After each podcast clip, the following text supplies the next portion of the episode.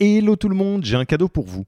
On a construit un toolkit que vous pourrez envoyer à vos managers pour qu'ils se forment tout seuls au management et qu'ils gagnent en autonomie. Concrètement, c'est une version do-it-yourself de notre programme de formation au leadership.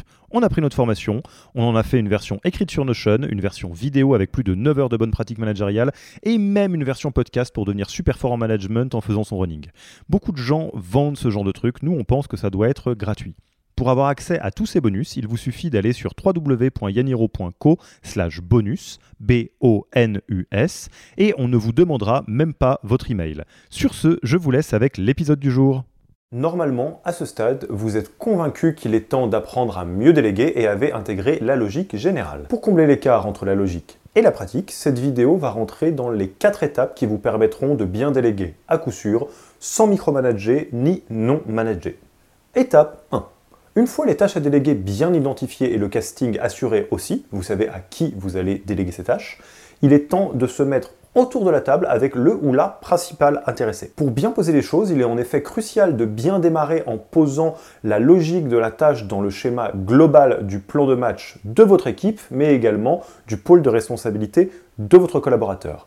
Il sera très important lors de cette premier échange également de définir avec le collaborateur la bonne stratégie à adopter. Prenez le temps de bien rappeler au collaborateur le sens qu'a cette tâche dans la mission globale de l'équipe, voire de l'entreprise. Également à ce stade, n'hésitez pas à partager le maximum d'éléments de contexte. L'idée, ce n'est pas de calquer votre manière de faire sur votre collaborateur ou votre collaboratrice et de le forcer ou de la forcer à faire comme vous auriez fait, mais bien de partager un très grand nombre qui pourront l'aider à s'orienter d'elle-même. En effet, ce n'est pas micromanager que de partager des éléments que vous connaissez déjà pour permettre à votre collaborateur ou à votre collaboratrice de gagner du temps. Cela permet aussi d'identifier les situations dans lesquelles votre collaborateur ou votre collaboratrice pourrait être perdu sur comment faire et donc éviter qu'une stratégie inefficace soit déployée. À ce stade, les maîtres mots sont partagés, discutés, échangés et de votre côté, évitez de dire ce que vous auriez fait, de partager votre méthodologie de A à Z. Vous pouvez partager votre avis seulement après que votre collaborateur ait pris la parole pour exprimer la manière dont il prendrait les choses,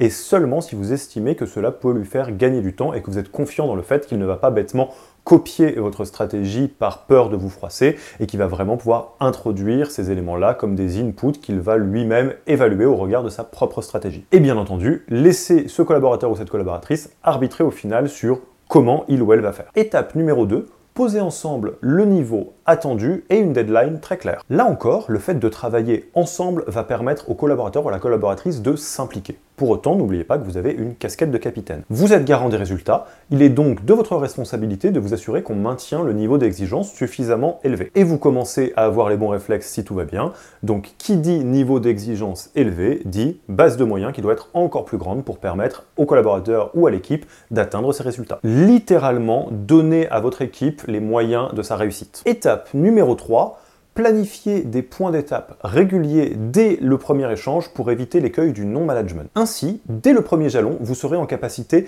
d'accompagner le collaborateur pour redresser ou modifier la trajectoire au besoin. Évidemment, si vous avez de nombreuses personnes dans votre équipe, nous vous faisons confiance pour bien arbitrer sur le nombre de points d'étape et leur espacement en fonction à la fois de l'importance des projets ou des tâches et du niveau de maturité des différents collaborateurs et collaboratrices. Bien évidemment, vous vous en doutez, ces points d'étape ne sont pas des points de contrôle mais bien des moments d'échange pour regarder ensemble le niveau d'avancement de la tâche au regard de l'exigence attendue. Et là, vous vous retrouvez face à une situation qui n'est pas toujours simple à gérer, qui est comment maintenir systématiquement élevé le niveau d'exigence, c'est votre job de capitaine, tout en vous assurant sur le chemin de laisser tout l'ownership et la responsabilité à la personne qui est concernée.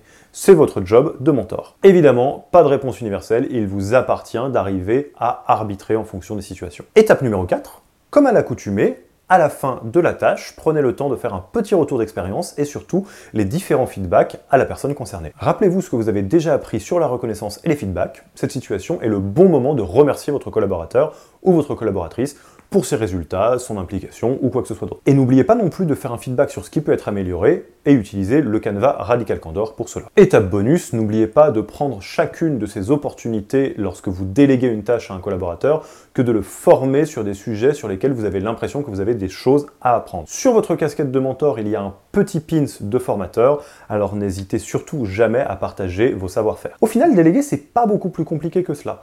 Pour autant, il faut bien s'assurer de réaliser chacune de ces quatre étapes, sans quoi vous risquez de tendre dangereusement vers le micromanagement ou le non-management. Pour bien déléguer, il ne vous reste donc plus qu'à appliquer ce modèle à partir de ce que vous faites déjà en modifiant ce qui a besoin d'être modifié, ou en reprenant de zéro directement avec ces quatre étapes si c'est plus simple. C'est à vous de jouer, et comme d'habitude, rendez-vous dans une autre vidéo.